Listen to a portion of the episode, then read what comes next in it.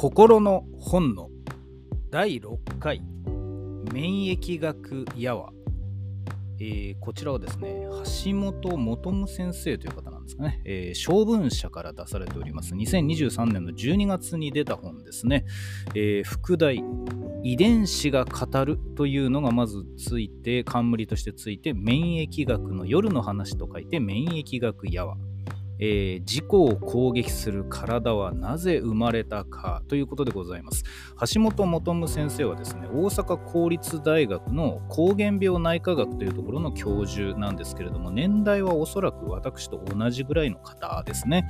臨床20年やってるっていうのは言ってますから、多分それぐらいなんでしょう。本当に同い年か、僕よりちょっと若いぐらいかもしれませんね。でですね、この本は、あ、内容に触れる前に、ちょっと思ったこと言いますけど、矢は夜の話って書いて、これ、やわって僕今読みましたけど、昔ですね、NHK の BS かなんかに BS 漫画やわっていうのがあったんですよね。で、たまに見たり見なかったりしてたんですが、僕はあれずっと漫画夜話って読んでたんですよね。なんか大和言葉風に、まあ大和言葉で風に読んだら夜話になるかどうかわかんないですけど、これをやわって読むんだよって初めて聞いた時のあの違和感はちょっとすごかったですね。あの似たようなやつで僕小学校の時に初めて車の窓のことずっとシャマドって読んでたんですけどあれを車窓って読むんだよって教わった時もえって言ったことがあるんですけどこれはもう感覚なので合ってる間違ってるとかじゃなくて僕が間違ってただけなんですけどねまあいいとしましてこの免疫学やわ。でですね免疫学、えー、自己免疫疾患膠原病具体的には SLE であるとかえー、クローン病であるとかですね、まあ、そういった病気が出てくるんです。で、これらを語ってるんだろうはそうなんです。あとは花粉症とかね、あのアレルギーとか、あのアトピーとか、まあ、アトピーちょっとしか出ませんけど、そういったあの免疫が体に悪さをする病気について書かれてるということは、帯をちらっと見てもまあそのように書いてあるんですけど、切り口がですね、あの、一個のでかい刀で切りつけてくるというか、あの、武器が1個あるんですよ。そのリウマチ膠原病クローン病 SLE とかですねそういった病気ごとにあのボツボツあの章ごとに全く違う風に書いていくあの短いブログが集まったような本っていうんじゃなくてですね同じ手法で鉄頭鉄尾書かれている本なんですね。それが良かったです。あの具体的には何を言ってるかと言いますとですね、これ序盤読んでる時は気づかないんですよ。あの表紙にも書いてないんで。で、裏表紙、帯の裏面の方を見ると出てくるんですけど、あの根拠として用いたのが遺伝学やバイオインフォーマティクスの考え方って書いてあるんです。これ見て、へーって、あの中を予想できる人はどれだけいるのか分かんないですけど、僕は予想できなかったんですけど、あの序盤でですね、いきなり、あの氷、えっ、ー、と、氷河の中に、えー、埋まっている動物とかあるいは人とかも時々その氷の中で亡くなってしまったりあるいはあの北方のですね、えー、土地で、えーと、氷の中に埋葬されることで何年経ってもその体細胞が残っている人というのがいて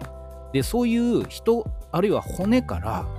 あの100年前とかなんならですね化石とかでもいいんですけどあのすごく昔の、えー、細胞からですね遺伝子を抽出することで昔の人類がどういう遺伝子を持っていたのかっていうのを研究するっていうのが最近できるようになってきたんですよね。その話が突然始まるんですよ。で、おおおと思うんですね。免疫学の話っていうから、まあ、当然そのアトピーがどうとか、あの花粉症がどうとか、そっちの方の話始まるのかなと思ってたら、いきなりのその大昔の人間たちはこういう遺伝子だったんだけど、今はこうだよっていう比較が出てくるんですよね。で、それを使って実はこの本全編が書かれていまして、あのー、どういうことかというとですね、昔人類がこれこれこういう感染症と戦うために、えー、遺伝子のこういう部分が選択されてきた。具体的にはですね、遺伝子っていうのは人間によって多様なわけですよ。あの100人いたら100通りの遺伝子のパターンがあると言ってももう過言ではないわけですけど、えー、世界中を襲うようなですねあの感染症のトラブルがあるとそれに弱い人っていうのが、えー、かかって亡くなって結果強い人が残ってくみたいな自然の選択圧みたいなのがかかることがあるんですね。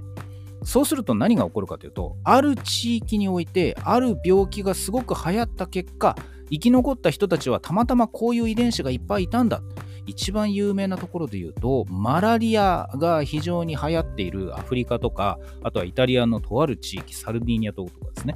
そういったところでは特殊な遺伝子を、えー、持った人の数が多くて、結果 SLE などの別の病気になりやすいとか、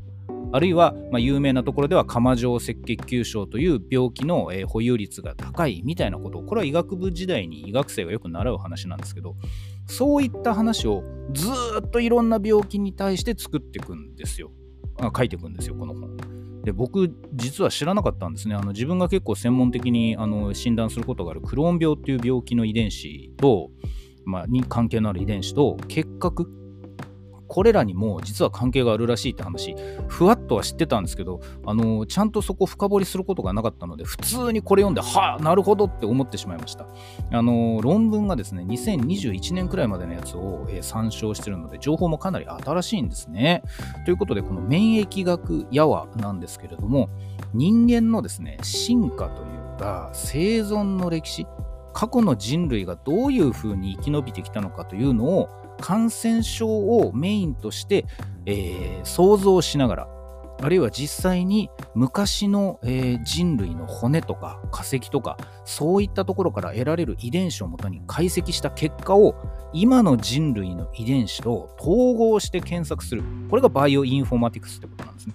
そうすることで今の、えー、人間たちがかかっている病気に特有の遺伝子異常あるいは遺伝子の多形といったものがもともとどういう背景どういう感染症と戦うために残ってきたのかみたいな、まあ、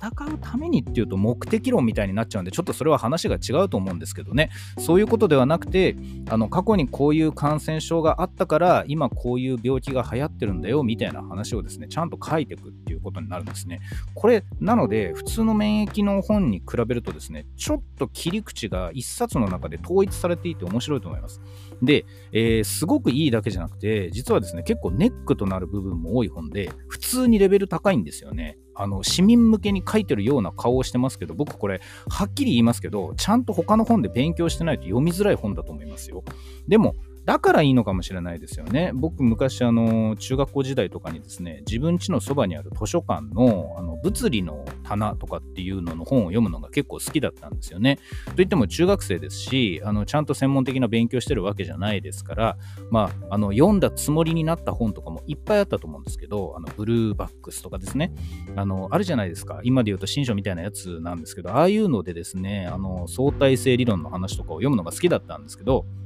あの、あの時の自分が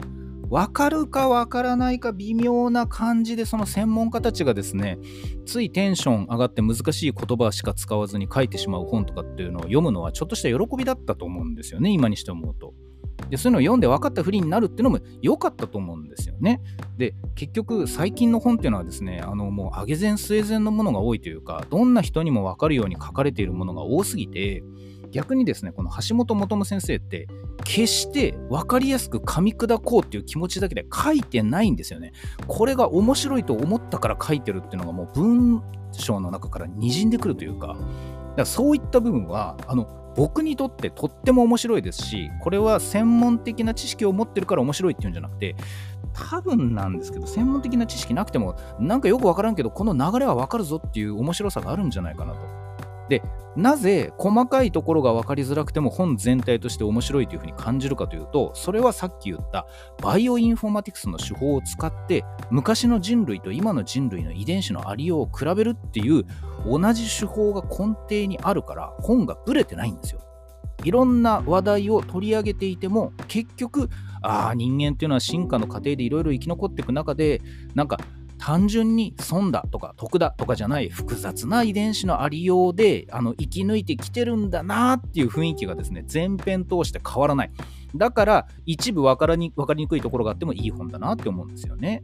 まあ、ちなみに筆が滑ったところがあるというか、これはですね、あの編集者の安藤さんという人がうまいのか、あるいはちょっとうますぎて、あのちょっと最後にですね、教訓的なものを書き足したのか、あの部分は結構あのガチの医療の専門家だったらそこまで言うなよって怒る人も結構いるんじゃないかと思うんですけど、最後の最後にですね、決め台詞があるんですよ。まあ、これはやわなんで、あの、そういうところは見逃してくださいって書いてあるんですね。ああ、いや、うまい作り方だなと思いました。えー、免疫学やは将軍社からですね、こちらおすすめでございます。本日は以上です。